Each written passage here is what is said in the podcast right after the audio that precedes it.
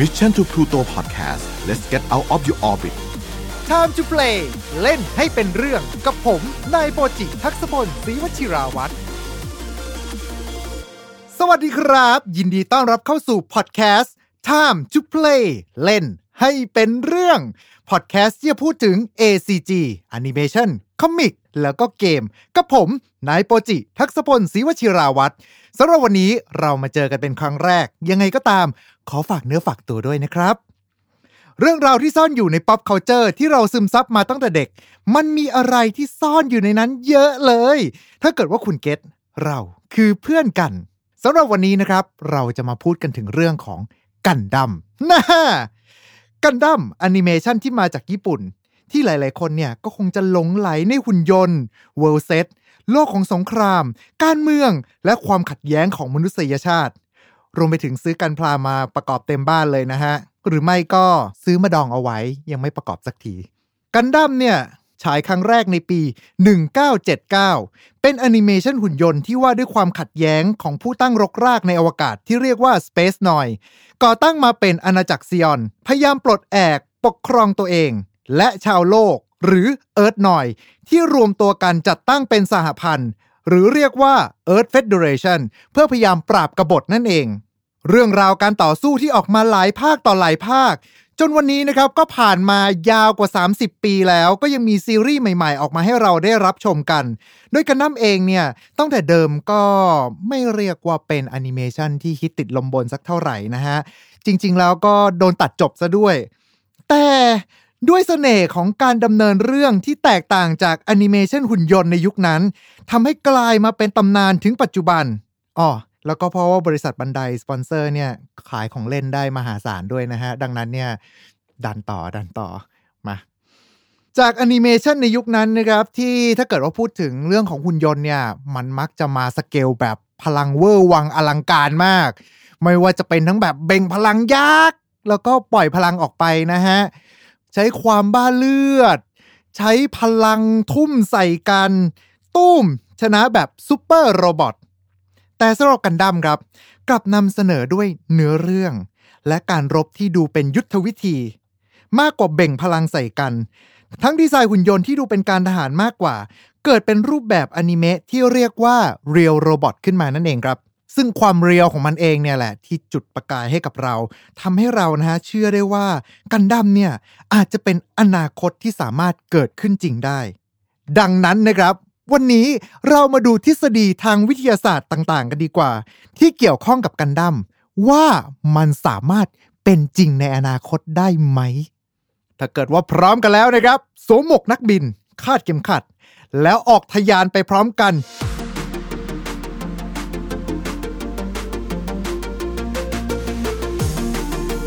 อย่างที่บอกไปนะครับว่าธีมหลักของกันดั้มหลาย ๆ ภาคเนี่ยก็คือการต่อสู้กันระหว่างชาวอวกาศ แล้วก็ชาวโลกนั่นเอง สงครามเนี่ยมันเริ่มต้นขึ้น เมื่อผู้อยู่อาศัยในอาณานิคมอวกาศร่วมตัวกันประท้วง การกดขี่ แล้วก็การขูดรีดจากคนบนโลก จนเกิดการก่อตั้งอาณาจักรซีออน เพื่อปลดแอกชาวอาณานิคมอวกาศมาถึงตรงนี้นะครับ การที่จะตั้งอาณานิคมในอวกาศเนี่ยเป็นไปได้จริงหรือเปล่า เรามาดูกันนะครับ เพราะว่าในส่วนของการตั้งรกรากอาณานิคมเนี่ยจะประกอบไปด้วย 3 เฟส เฟสแรกคือการสำรวจ การสำรวจเนี่ยจะส่งทีมบุกเบิกไปยังดินแดนที่ยังไม่มีการค้นพบ คิดถึงการที่ฝั่งยุโรปเนี่ยออกไปปักธงตามดินแดนต่างๆ พร้อมกับการเป่าประกาศว่าเนี่ยคือดินแดนของประเทศฉันนะ ซึ่งในเฟสนี้นะครับก็จะไปแค่ไปปักธงอย่างเดียว ไม่ได้ทำอะไรต่อ แต่ ถ้าเกิดว่ามีแผนที่จะไปตั้งรกราก ไปสร้างสิ่งก่อสร้าง พยายามที่จะยึดครองแล้ว จะเข้าสู่เฟสต่อไปครับ นั่นก็คือการตั้งรกราก การสร้างเมือง หรือสร้างที่อยู่อาศัยแบบถาวร โดยใช้ทรัพยากรในพื้นที่ แต่ในเฟสนี้นะครับก็ยังต้องพึ่งพาการได้ทรัพยากรจากประเทศแม่อยู่ดี ยังไม่สามารถที่จะอยู่ด้วยตัวของเขาเองได้ ยังต้องพึ่งพาประเทศเจ้าอาณานิคมอยู่ บ้างก็รอด บ้างก็ไม่รอดนะครับ แต่ถ้าเกิดว่าเขารอดเนี่ย จะเข้าสู่เฟสต่อไปสำหรับเฟสที่ 3 นี้ก็คือการตั้งอาณานิคม ซึ่งเฟสเนี้ยครับมันก็คือจุดประสงค์หลักในการตั้งอาณานิคมกันตั้งแต่แรกเลยนะฮะ นั่นก็คือการสร้างเมืองที่แข็งแกร่ง ระบบเศรษฐกิจที่สามารถหล่อเลี้ยงตัวเองได้ และแน่นอนครับ การนำทรัพยากรจากอาณานิคมกลับสู่ประเทศแม่ เช่นเดียวกันนะครับกับทางยุโรปที่มีการล่าอาณานิคม เพื่อเก็บเกี่ยวทรัพยากร ค้นหาเส้นทางการขนส่งใหม่ๆ รวมไปถึงเผยแพร่ศาสนานั่นเองครับสำหรับกันดั้มนะครับ การที่มนุษย์เนี่ยสามารถที่จะไปตั้งรกรากในอวกาศได้ นั่นก็คือการสร้างเฟสที่ 3 และมีการจัดตั้งสักราชอวกาศ หรือที่เรียกว่า Universal Century แล้วก็นำทรัพยากรจากอวกาศกลับมายังโลก เพื่อหล่อเลี้ยงระบบเศรษฐกิจ แต่ประวัติศาสตร์ก็สำรอยกันอีกครั้งหนึ่ง เหมือนกับยุคของอเมริกาเมื่อมีการประกาศเอกราช เมื่อชาวอวกาศโดนกดดันทั้งทางด้านภาษี และการส่งทรัพยากรกับโลก เกิดความคิดที่จะเป็นเอกราช ปลดแอกตัวเองจากการควบคุมของรัฐบาลโลก ซึ่งจุดเริ่มต้นของสงครามที่จะดำเนินมาอย่างยาวนาน ก็มาจากแนวคิดนี้แหละครับ แต่มาว่ากันด้วยของ Space Colony กันดีกว่า เพราะว่าในเมื่อไปสร้างอาณานิคมอยู่บนอวกาศแล้ว ในเรื่องกันด้ามนี้นะครับ Space Colony หรือวัตถุทรงกระบอกที่ลอยอยู่ในอวกาศ เป็นบ้านของผู้ตั้งรกรากในอวกาศได้อยู่อาศัยกัน1โคโลนีเท่ากับมหานครใหญ่ๆหนึ่งเมืองเลยทีเดียวคำถามครับ แนวคิดเนี้ยเป็นไปได้หรือเปล่านะคำตอบคือเป็นไปได้ครับ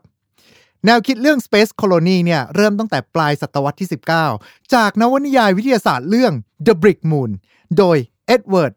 Everett Held Hall เราก็เซิร์ช Google มาแล้วก็เจอเป็นชื่อนี้นะฮะ ไม่แน่ใจว่าอ่านออกเสียงยังไง ซึ่งเกิดขึ้นในปี 1869 โดยในยุคนั้นเนี่ยวิทยาศาสตร์แล้วก็ดาราศาสตร์เนี่ยต้องเข้าใจก่อนนะฮะว่ายังเป็นเรื่องที่มีความก้าวหน้าไม่เท่ากับปัจจุบัน มีความเป็นวิทยาศาสตร์น้อยกว่า แล้วก็มีความเป็นแฟนตาซีมากกว่า เช่น บนดาวอังคารน่าจะมีคนป่าอาศัยอยู่อะไรประมาณนี้ แต่จากแนวคิดนั้นนะครับ ทำให้ Space Colony เนี่ยได้มีการอุบัติขึ้น ความใฝ่ฝันของมนุษย์ที่จะอาศัยอยู่บนฟากฟ้า จึงถูกหยิบยกมา วางไว้ในนวนิยายวิทยาศาสตร์หลาย ๆ เรื่องเลยก็ว่าได้ ซึ่งไม่ใช่เป็นการตั้งรกรากบนดาวดวงอื่น แต่เป็นการตั้งรกรากในอวกาศที่แท้ true แม้ว่าจะเป็นนวนิยายวิทยาศาสตร์ แต่แนวคิดนี้กลับนำมาถกเถียงกันอย่างจริงจังในช่วงยุคศตวรรษที่ 21 นี่เองแหละครับ เมื่อสตีเฟนฮอว์คิง นักฟิสิกส์อัจฉริยะผู้ล่วงลับไปแล้วทำนายถึงการล่มสลายของมนุษยชาติ และทางออกเดียวนั่นก็คือการตั้งอาณานิคมในอวกาศนั่นเอง ด้วยความก้าวหน้าทางวิทยาศาสตร์อวกาศ และความทะเยอทะยานของมนุษยชาติที่ไปไกลกว่านั้นอีลอนมัสตั้งเป้าจะเดินทางสู่ดาวอังคารในปี 2023 และวางโปรเจกต์ระยะยาวในอีกไม่กี่ทศวรรษในการตั้งรกรากที่ดาวอังคาร แม้ว่าตอนนี้นะฮะยังไม่มีการสร้าง Space Colony ขนาดยักษ์ เป็นเมืองให้กับมนุษย์ได้อาศัยอยู่ แต่มนุษยชาติขณะนี้นะครับ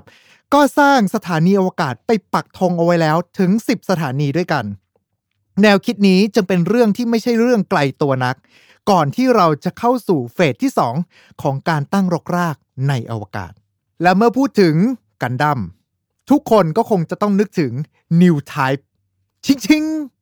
แล้วสามารถรู้อนาคตได้ รู้ว่าวิถีกระสุนจะมาทางไหน ซึ่งบุคคลเหล่านี้นะฮะ New Type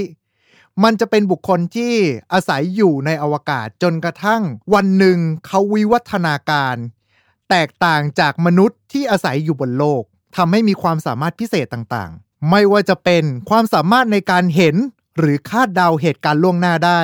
ถ้าไม่นับเรื่องเสียงปัชวิงก่อนเห็นวิถีกระสุนนะฮะ แนวคิดของชาวอากาศที่กลายมาเป็นนิวไทป์เป็นมนุษย์พันธุ์ใหม่ที่แตกต่างจากชาวโลกเนี่ย เป็นไปได้จริงหรือเปล่า ความสามารถที่เห็นเหตุการณ์ล่วงหน้า หรือว่าสื่อสารกันได้ด้วยโทรจิตเนี่ย อาจจะดูเป็นนวนิยายไซไฟไปนิดนึงนะฮะ แต่ข้อเท็จจริงคือ สิ่งมีชีวิต มีการปรับตัวให้เข้ากับสิ่งแวดล้อมอยู่ตลอดเวลา ไม่ว่าจะเป็นทั้งลดหรือว่าเพิ่มอวัยวะ การสร้างภูมิคุ้มกันบางอย่าง โดยเงื่อนไขคือต้องตัดขาดกันอย่างสมบูรณ์ ไม่มีการผสมกันระหว่างชาวโลกแล้วก็ชาวอวกาศเลย ซึ่งพิจารณาตามข้อเท็จจริงในเรื่องกันดั้มที่มีการปรากฏของ New Type ตามปีศักราชอวกาศ หรือว่า Universal Century ที่ 79 ตกเฉลี่ยแล้วเนี่ย มนุษย์จะมีการเจริญพันธุ์อยู่ช่วงประมาณ 20 ปี ดังนั้นเนี่ยถ้าเกิดว่าเทียบจากในเรื่องแล้วเนี่ยมนุษย์ก็น่าจะผ่านช่วงของการผัดเปลี่ยนเจเนอเรชันมาประมาณ 3-4เจเนอเรชันเท่านั้น วิวัฒนาการของมนุษย์ที่ทำให้กลายมาเป็นนิวไทป์ในความเป็นจริงแล้ว แทบจะเป็นไปไม่ได้ แต่ก็ใช่ว่ามนุษย์จะไม่สามารถที่จะวิวัฒนาการตัวเอง ให้เข้ากับการใช้ชีวิตบนอวกาศได้ เมื่อพิจารณาจากมนุษย์นะครับเมื่อ 60,000 ปีที่แล้ว จากโฮโมเซเปียนสู่มนุษย์ในปัจจุบัน เราก็จะเห็นได้ว่ามีความแตกต่างกันอยู่ ซึ่งมันขึ้นอยู่กับจำนวนเจเนอเรชันของมนุษย์ ก่อนที่เราจะวิวัฒนาการให้เข้ากับการใช้ชีวิตในอวกาศได้ แต่เรื่องของการวิวัฒนาการแล้วมีเสียงปัชวิง หรือว่าคุยกันด้วยโทรจิตได้เนี่ย อันนี้ก็ต้องไปลุ้นกันในอนาคตนะครับ จากนั้นนะครับเราก็ย้ายจาก Universal Century ไปที่สักราชอวกาศอีกอันหนึ่ง นั่นก็คือ Cosmic Era กับกันดั้มภาคซีดนั่นเองครับ เป็นอีกหนึ่งภาคนะครับ ที่สร้างปรากฏการณ์ในยุคเฮเซ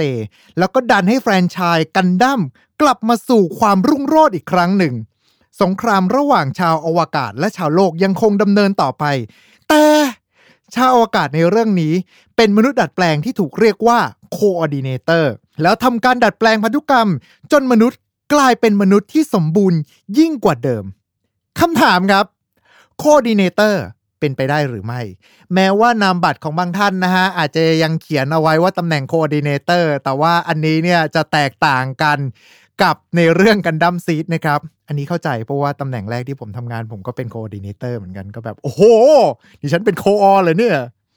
อะกลับมาที่เรื่องของ Coordinator กันบ้าง คำถาม Coordinator เป็นจริงได้หรือเปล่า ตอบสั้นๆครับว่า ได้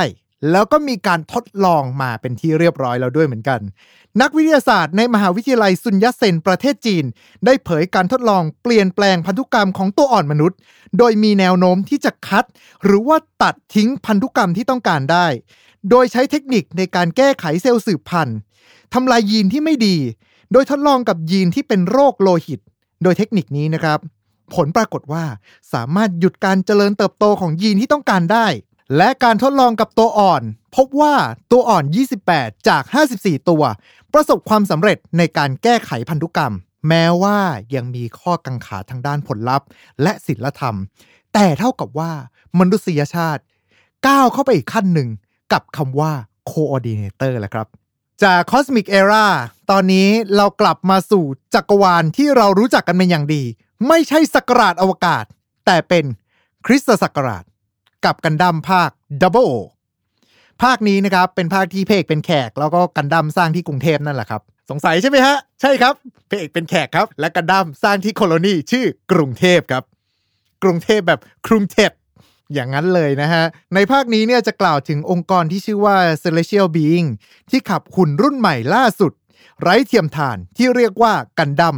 เข้าปราบปรามความขัดแย้งของสามขั้วอำนาจ ที่ถือครองแหล่งพลังงานไร้ขีดจำกัด แหล่งพลังงานที่ถือครองกันนั้น ไม่ใช่พลังงานนิวเคลียร์ หรือว่าเป็นสุลต่านบอดน้ำมัน แต่เป็นพลังงานแสงอาทิตย์ที่เก็บเกี่ยวจากชั้นบรรยากาศ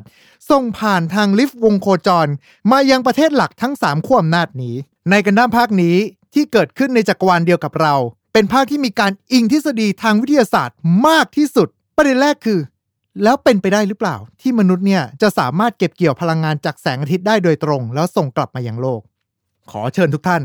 พบกับทฤษฎีที่เรียกว่า Dyson Sphere ไม่ใช่เครื่องดูดฝุ่นนะครับ แต่เป็นทฤษฎีจากนักคณิตศาสตร์ ฟิสิกส์ นามว่าฟรีแมนไดสันโดยเขาได้คิดค้นทฤษฎี Dyson Sphere และมีการตีพิมพ์ลงในวารสารงานวิจัย ว่าด้วยระบบการดึงพลังงานจากแสงอาทิตย์จากนอกโลก โดยแนวคิดดั้งเดิมของ Dyson Sphere นะครับ ก็คือการนำสิ่งก่อสร้างระดับเมกะโปรเจกต์ครอบดวงอาทิตย์เอาไว้ เพื่อรับพลังงานจากดวงอาทิตย์โดยตรง แต่แนวคิดในการสร้างโครงสร้างขนาดยักษ์เพื่อครอบเอาไว้เนี่ย แม้กระทั่งไดสันเองก็กล่าวว่ามันคงเป็นไปไม่ได้ แต่หนทางที่เป็นไปได้ นั่นก็คือ การสร้างวัตถุโคจรรอบดวงอาทิตย์ต่างหาก ซึ่งในเรื่องกันดั้ม Double O เนี่ย ก็ใช้แนวคิดของ Dyson Sphere เนี่ยในการที่จะเก็บเกี่ยวพลังงานแสงอาทิตย์มาอยู่ในเรื่องนี้ด้วยเช่นเดียวกัน โดยเป็นการสร้างดาวเทียมจำนวนมาก เพื่อดึงพลังงานแสงอาทิตย์จากนอกชั้นบรรยากาศ และส่งพลังงานแบบไร้สายแบบเดียวกับที่เราชาร์จมือถือแบบไวเลสที่เราใช้งานอยู่เนี่ยแหละครับ กรณีที่ดาวเทียมรับพลังงานพังลงก็สามารถที่จะสร้างตัวใหม่ขึ้นไปทดแทนได้ทำให้แนวคิดเนี้ยดูเป็นรูปเป็นร่าง แล้วก็เป็นไปได้มากที่สุด โดยกระดั้มในภาคนี้จะทำการส่งพลังงานผ่านลิฟต์วงโคจร ที่ได้รับพลังงานจากดาวเทียมโดยตรง โดยแนวคิดของลิฟต์วงโคจรไม่ใช่เรื่องใหม่เลยนะครับ แนวคิดนี้ถูกเสนอมาตั้งแต่ปี 1895 โดยคอนสแตนตินโซคอฟสกี้นักวิทยาศาสตร์อวกาศชาวรัสเซีย โดยมีการต่อยอดทฤษฎีดังกล่าวมาเรื่อยๆ แนวคิดก็คือการสร้างโครงสร้างต่อเนื่องจากบนผิวโลก ขึ้นไปยังวงโคจรค้างฟ้า สถานที่ที่ดาวเทียมส่วนใหญ่วิ่งโคจรตามโลกนั่นแหละครับ แล้วก็สร้างออกไปอย่างต่อเนื่อง โดยมีตุ้มถ่วงน้ำหนักที่ปลายอีกด้าน เพื่อให้เกิดแรงเหวี่ยงหนีศูนย์กลาง จากการหมุนรอบตัวของโลก โดยทำเลการตั้งโครงสร้างนั้น จะต้องอยู่บริเวณเส้นศูนย์สูตรเท่านั้น แต่แนวคิดนี้ครับ หลังจากที่มันเป็นทฤษฎีทางวิทยาศาสตร์ แต่มันก็ถูกทำให้แพร่หลาย จากนวนิยายวิทยาศาสตร์ของอาร์เธอร์ซีคลาร์กในเรื่อง The Fountain of Paradise ในปี 1978 โดยเล่มนี้นะครับมีการแปลเป็นไทยในชื่อของสู่สวรรค์ โดยแนวคิดของลิฟต์วงโคจรนี้ มีการถูกทดลองอย่างจริงจังในปี 2018 โดยทีมวิศวกรและนักวิทยาศาสตร์ชาวญี่ปุ่น ได้มีการทดลองยิงแบบจำลองของลิฟต์วงโคจร โดยเป็นดาวเทียมจำลองขนาดเล็ก 2 ดวงจำลองต้นทางแล้วก็ปลายทางเอาไว้ และทางญี่ปุ่นเองก็มีแผนที่จะสร้างลิฟต์วงโคจรให้เป็นจริงได้ ในปี 2050 ครับ แม้ว่ากันดั้มสำหรับหลายๆคนอาจจะรู้สึกว่ามันเป็นอนิเมะที่ดูเพ้อฝัน ไม่น่าจะเป็นจริงได้ แต่ด้วยพื้นฐานการสร้างทฤษฎีวิทยาศาสตร์ และเทคโนโลยีที่คอยไล่ตามความเป็นจริงนั้นทำให้โลกของกันดั้มอนิเมชันแนว real robot นี้ ดูจะเป็นอนาคตที่เกิดขึ้นได้จริง ๆ มาถึงตรงนี้ อะไรนะครับ beam saber lightsaber จะเป็นจริงได้ไหมเอาไว้ว่า เป็นวาระในโอกาสต่อๆไปแล้วกันนะครับ ยังไงก็ตามก็ต้องขอขอบคุณทุกๆท่านนะครับ ที่มาร่วมดำดิ่งกับเราใน Time to Play เล่นให้เป็นเรื่อง มาพบกันได้ทุกวันจันทร์ทาง Mission to Pluto Podcast นะครับ ยาวหน่อย แต่ถ้าเกิดทุกคนชอบ ผมก็ดีใจนะครับ เอาไว้เจอกันใหม่โอกาสหน้า วันนี้ขอบคุณและสวัสดีครับ Mission to Pluto Podcast let's get out of your orbit Time to Play เล่นให้เป็นเรื่อง